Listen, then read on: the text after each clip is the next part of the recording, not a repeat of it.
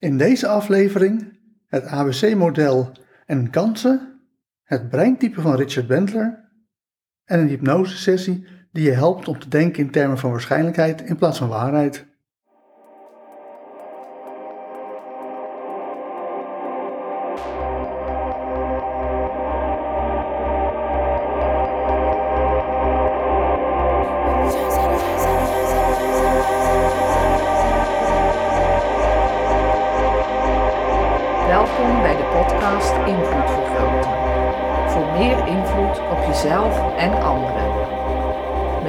Licensed NLP Master Trainer en door de Vrije Universiteit gecertificeerde OBM Trainer Coach Joost van der Leij.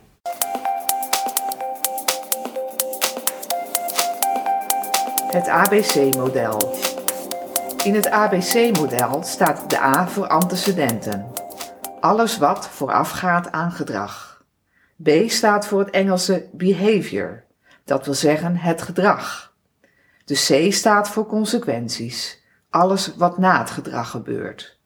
Consequenties hebben veel meer invloed op toekomstig gedrag dan antecedenten. In het ABC-model staat de A voor antecedenten, en dat is alles wat voorafgaat aan het gedrag of het noodzakelijk is om gedrag mogelijk te maken. De B staat voor gedrag, het Engelse behavior. En C staat voor consequenties, eh, dat is alles wat gebeurt na het gedrag. En wat heel belangrijk bij het ABC-model is, is dat het puur een model door de tijd heen is. Eerst zijn er de antecedenten, dan het gedrag en dan de consequenties. En de hele reden waarom we het ABC-model gebruiken, is omdat heel veel onderzoek laat zien dat de consequenties een veel grotere invloed hebben op ons toekomstige gedrag dan de antecedenten. Terwijl de meeste mensen toch denken in termen van antecedenten.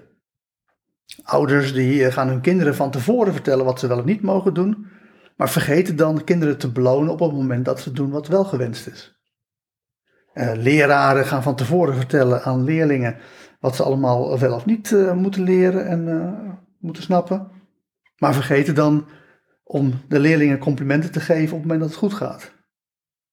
Onze overheid is altijd heel druk bezig om van tevoren ons van alles te verbieden en op te leggen, of dringend te adviseren, zoals het tegenwoordig heet. Maar vergeet dan, op het moment dat we het goed doen, om ons daadwerkelijk te belonen. En dat idee dat het ABC-model puur een model door de tijd is, dat is, heel veel mensen ontgaat dat. Uh, bijvoorbeeld uh, de gedragsdeskundigen van het RIVM. En dan komen ze op tv en dan zeggen ze van ja, mensen houden zich niet aan de coronamaatregelen, omdat de negatieve consequenties van dat gedrag nog te ver weg liggen. En dan denken ze dat je die negatieve consequenties naar voren moet halen, om net zoals bij sigaretten, dat je met uh, pakjes sigaretten hebt, waar dan uh, allemaal foto's op staan hoe verschrikkelijk het afloopt met je als je rookt.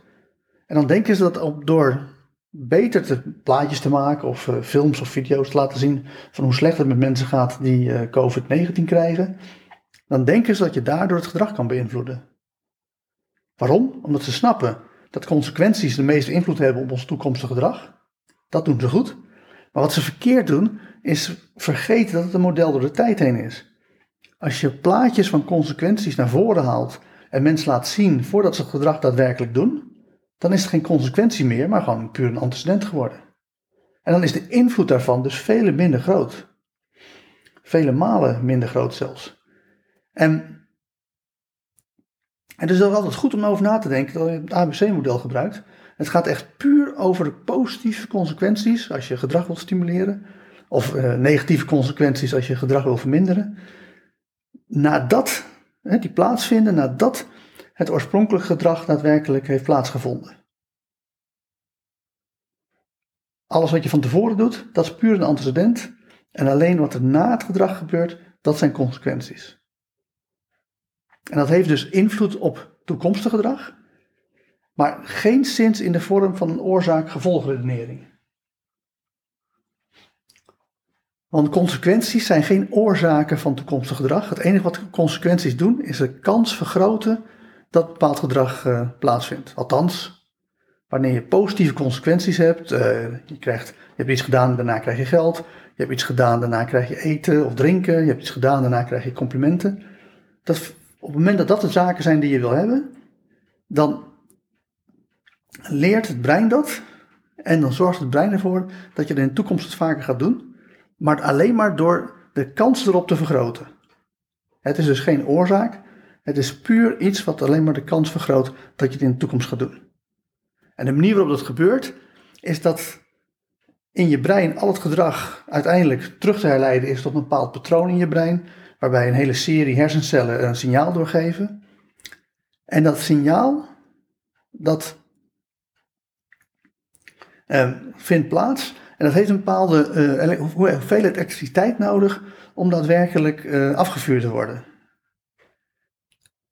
En wat er gebeurt op het moment dat je een bepaald gedrag vertoont en daarna positieve consequenties krijgt, is dat de hoeveelheid elektriciteit die nodig is om dat patroon af te vuren, afneemt. Dan kan er in principe al met veel minder stroom, kan dat patroon al geactiveerd worden.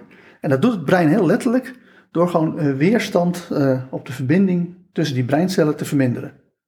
Andersom, als je negatieve consequenties krijgt op gedrag, uh, dan neemt het gedrag af. Waarom? Omdat het brein heel letterlijk op de verbindingen die, die dat gedrag opleveren, meer weerstand plakt. Door letterlijk meer moleculen aan hersencellen te hechten.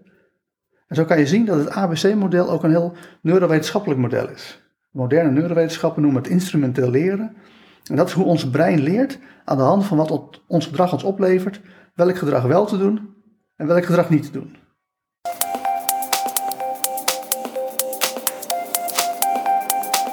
Het breintype van een beroemd persoon. Net zoals er lichaamstypen zijn, heeft iedereen ook een van de negen breintypen. Je breintype bepaalt voor een flink deel je gedrag. Het breintype van Richard Bentler is uh, type 8, uh, de baas. Nu weet ik niet of je Richard Bentler kent. Hij is uh, wel een beroemde wereldburger. Hij heeft zijn eigen Wikipedia-pagina bijvoorbeeld. Maar hij is misschien niet zo bekend als Ali B van de vorige keer. Of president Trump, die we ook al hebben gehad in een van de podcasts Invloed Vergroten. Richard Bentler is degene die NLP heeft bedacht in de jaren 70. Hij is een genie dat NLP heeft ontwikkeld. En het grappige is, is dat NLP, neurolinguistisch programmeren, eigenlijk door Richard Bentler bedacht is, zodat je kon laten zien dat je geen genie hoeft te zijn om hele goede dingen te kunnen. Maar het ironische eraan is, is dat Richard Bentler het extreem goed kan, met name omdat hij genie is en daarmee eigenlijk zichzelf tegenspreekt. En de reden dat ik weet dat Richard Bentler een type 8 de baasbrein heeft, is omdat ik de afgelopen 20 jaar eh, redelijk veel met hem samen heb gewerkt. Want qua uiterlijk is het opnieuw niet te herkennen. dat geldt ook voor de hele groep van de denkers, type 5 analist, type 6 loyalist, type 7 levensnieter. Maar ook de type 8 de baas kan alles aantrekken. Het gaat hem eigenlijk over dat hij het lekker zit. bij Richard Bendler, toen hij nog meer in zijn wilde jaren was, dan zag hij eruit als een, uh, een rocker. Hij heeft een rock'n'roll band gespeeld. Uh, hij is opgegroeid als hippie in de jaren 70 in San Francisco. Of in de jaren 60 in San Francisco, in jaren 70 in de grootste hippie-universiteit eh, van Amerika, Santa Cruz. En dat heeft hij heel lang volgehouden en tegenwoordig ziet hij er juist eh, weer een stuk netter uit. En probeert hij meer mainstream te worden. En dus dat is interessant om te zien dat qua uiterlijk dat moeilijk in te schatten is. Maar gelukkig kun je type 8 bazen heel snel herkennen, omdat ze gewoon heel direct zijn, heel agressief, heel dominant. En dat zie je ook direct bij Richard terug. Richardson zegt van, uh, dit is wat ik wil, dit gaan we doen, punt uit. Mijn weg, my way or the highway. dat is ook een van de redenen waarom er in NLP-land al eigenlijk in de jaren 70 meteen een ruzie ontstond en er scheuringen komen en meer verschillende scholen staan. De eerste ruzie ging over breintypes, uh, toen noemen ze dat nog enneagramtypes. Dus dat is ook wel een goede reden om uh, het enneagram. Het enneagram vind ik een hele mooie inspiratiebron maar is tegelijkertijd, uh, ja, er zijn zoveel gekke dingen over geschreven en bedacht, dat ik ook wel snap dat Richard Bendler in de jaren 70 er niet aan wilde beginnen. En de eerste scheuring met Anne Linde van het New York Institute for NLP ging dan ook over het enneagram. Maar dat zie je continu. Hè. Zo is die eh, gebroken met Tony Robbins, met Ted James en met talloze, Robert Dilt, talloze trainers die met Richard Bendler gewerkt hebben uiteindelijk niet konden omgaan met die eigen wijsheid, die plaat voor zijn kop, die zo kenmerkend is voor type achterbazen. En op dat uiteindelijk, omdat Richard weigert toe te geven tot een scheuring geleid heeft.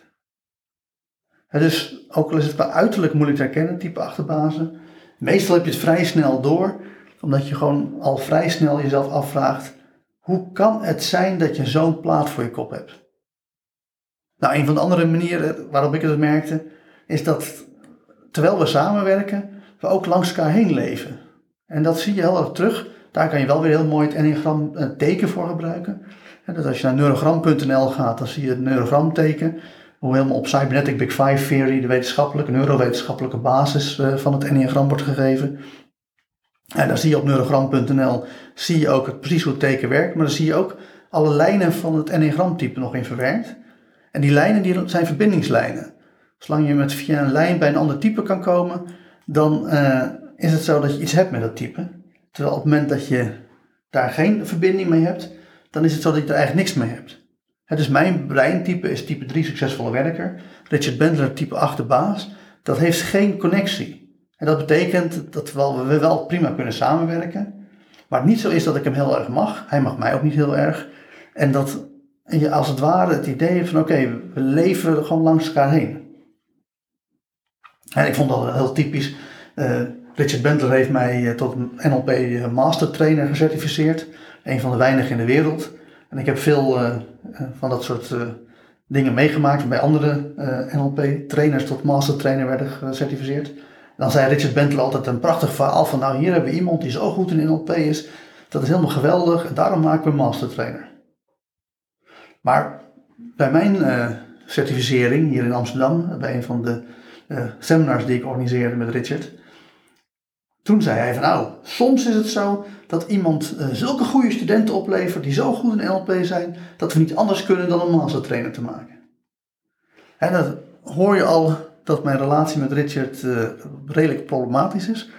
Maar als je heel goed luistert, dan hoor je dat in, dat, in die relatie ook al heel erg dat verschil zit tussen type 8 en type 9 breinen. Oh, sorry, mijn fout is type 8 en type 3 breinen, waarbij ze elkaar langs elkaar heen leven.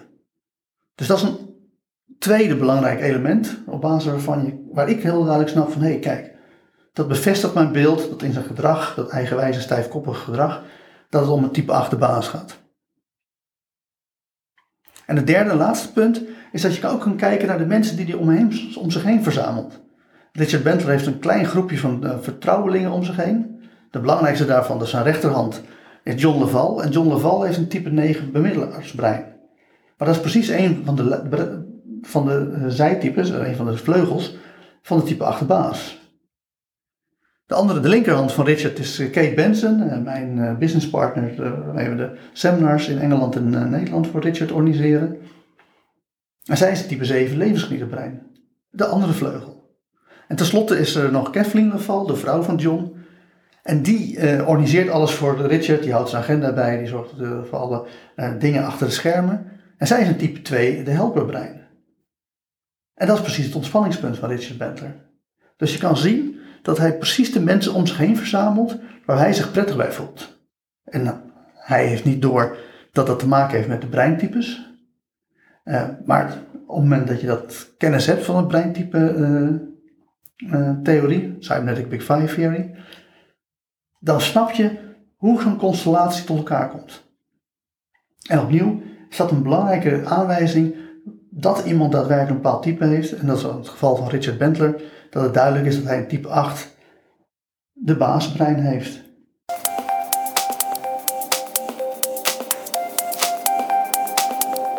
Hypnose. Met hypnose programmeer je rechtstreeks je onbewuste, waardoor je meer invloed hebt op jezelf. Dan de hypnosesessie. In deze hypnosesessie uh, wil ik weer iets bijzonders doen. Um, omdat het al zo bijzonder is, ga ik wel de standaard manier om uh, mensen te hypnotiseren gebruiken. Zodat je niet de aflevering 1 hoeft te, te luisteren om jezelf te trainen in hypnose. Hoewel dat natuurlijk altijd een goed idee is. Um, maar in plaats daarvan ga ik je onbewuste trainen om beter te worden, om te denken in termen van waarschijnlijkheid en op te houden om te denken in termen van waarheid. Dat heeft een klein beetje een introductie nodig. Mensen denken heel erg in termen van waarheid met hun bewustzijn. Waarheid is alleen te absoluut. Als iets nu waar is, dan moet het een miljoen jaar geleden ook waar zijn geweest. En over een miljoen jaar later ook nog steeds waar zijn. En zulke absolute waarheid bestaat wel, maar alleen in de wiskunde. En zo denken wij bijvoorbeeld dat je 1 plus 1 kan, dat het 2 is, dat het een afspraak is. Maar dat is niet zo. Ik heb als filosoof heb ik, uh, grondslagen van de wiskunde gestudeerd. En wij hebben echt daadwerkelijk bewezen uh, met logica dat je als je 1 plus 1 optelt, uh, dat doe je met verzamelingenleer, dat je dan daadwerkelijk op 2 uitkomt. En dat is een bewijs wat voor iedereen geldt. En dat geldt voor iedereen die nu leest, maar ook over iedereen die over een miljoen jaar leeft. Dat is alleen binnen de wiskunde. Daarbuiten is, is alles een mate van onzekerheid. In het, meest extreme geval zou alles wat je nu uh, ziet en hoort en voelt, zou ook een, een, simulatie kunnen zijn. Een soort uh, computerprogramma die het allemaal genereert. Ik weet niet of je de film The Matrix hebt gezien. Maar dat is een goed voorbeeld over hoe zelfs alles wat zo echt lijkt, toch nep kan zijn. Nou is dat natuurlijk een hele filosofische, uh, filosofisch idee. Maar het idee dat alles wat in de werkelijkheid plaatsvindt, dat het een mate van onzekerheid heeft, is heel slim om te gebruiken. Want dat zorgt ervoor dat je je brein zo, zo instelt dat je juist jezelf heel veel vrijheid gaat geven. Want op het moment dat het niet allemaal absoluut waar is, maar alleen maar mate van waarschijnlijkheid, dan krijg je opeens heel veel opties die gewoon uh, weliswaar heel onwaarschijnlijk zijn, maar wel heel mooi zijn. Zo is bijvoorbeeld de kans dat ik uh, bij Oprah uitgenodigd word om uh, mijn verhaal te doen over de waarheid en waarschijnlijkheid. Dat is natuurlijk extreem klein, maar hij bestaat wel. Terwijl als ik nou denk in termen van waarheid, absolute waarheid, dan zou ik zeggen, nee Joost, het is absoluut onwaar dat je ooit uitgenodigd wordt bij Oprah. En de grap is, is dat je onbewustzijn, het grootste gedeelte van je brein, sowieso al werkt op basis van waarschijnlijkheden. Hersencellen die uh, signalen oversturen naar elkaar, doen het allemaal op basis van waarschijnlijkheid, op basis van kansen. En nooit op basis van waarheid. Het is ons bewustzijn die waarheid creëert. En waarom? Omdat je met waarheid alles versimpelt tot één verhaal. Zo is het. En dat zorgt ervoor dat de complexiteit van de omgeving, de wereld, gewoon een stuk vereenvoudigd wordt, versimpeld wordt tot slechts één verhaal. En terwijl als je denkt in termen van waarschijnlijkheid, dan heb je meerdere verhalen. En dus wat we gaan doen met die hypnosesessie, is om je brein zo te trainen om meer waarschijnlijkheid toe te laten, maar nooit zoveel dat je dan de complexiteit van de omgeving niet meer aan zou kunnen. Dus, ga er lekker voor zitten. Haal eens lekker diep adem. In door je neus, uit door je mond en ontspan door gewoon heel relaxed een moment van ontspanning van vroeger her te beleven. En ik weet niet welk moment dat is, of dat dat moment op vakantie is, of een moment uh, van uh, lekker in je bed liggen of wat dan ook. Maar welk moment je ook kiest, wanneer je je ogen weer dicht doet en het weer helemaal voorstelt in 3D, dat je er helemaal bent, uit je ogen kijkt in je herbeleving, zodat het weer lijkt zoals het was toen je het voor het eerst zag, de geluiden weer terughaalt, dan komt ook het gevoel van ontspanning weer terug.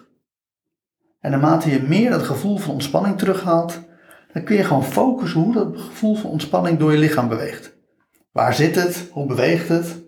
Is het warmer dan wat je normaal gesproken voelt? Want meestal, voor de meeste mensen, is ontspanning een soort lekkere warme deken die over zijn heen komt en die van boven naar beneden beweegt. En naarmate ze dat gevoel van ontspanning voelen, gaan ze steeds meer en dieper ontspannen. Dus ontspan meer en dieper.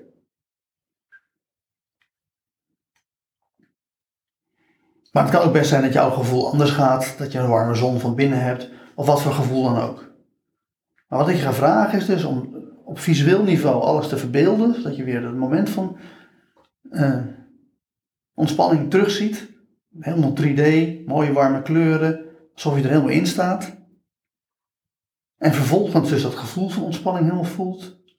En dan daarna, op het einde, dat je gewoon die gedachten gewoon heel langzaam en rustig en zachtjes laat gaan. Zodat er steeds minder en minder gedachten zijn. En dat de gedachten die er zijn, heel langzaam gaan en steeds stiller worden. En terwijl dat door blijft gaan, ga ik op mijn eigen niveau van volume verder. Om nog steeds de instructies te kunnen blijven geven. Want op die manier kan je gewoon met je bewuste deel van jou continu hiermee bezig zijn. Moment van ontspanning verbeelden, de ontspanning voelen en de gedachten steeds langzamer en stiller maken. En dan ga ik ondertussen met het onbewuste gedeelte van jou verder om te zorgen dat je in een hypnotische trance terechtkomt. Door heel eenvoudig af te tellen van 5 tot 1. Waarbij bij elk getal je merkt dat je dieper en dieper ontspant en dieper de hypnose ingaat. Dus ga de hypnose in en ontspan meer wanneer je de getallen hoort zo van 5.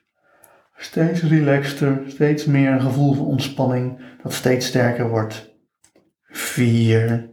Steeds dieper en dieper de hypnose in. 3. Heel relaxed lekker meedrijven in het gevoel van slaap of droom. Naar 2. Steeds meer hoe welbehagen, welzijn, kracht, zelfvertrouwen en andere goede gevoelens zich beginnen te vermengen met het gevoel van diepe, diepe ontspanning. Dus ontspan steeds dieper. Voel steeds meer die kracht in je opkomen. Zodat je ook steeds dieper wil gaan naar een volgend niveau van hypnose. En dan komen we bij één. En dan merk je dat je steeds meer en meer helemaal in een hypnotische trance komt en nog dieper ontspant. En je onbewuste kan gewoon prima verder gaan naar 0 en min 1 en nog verder.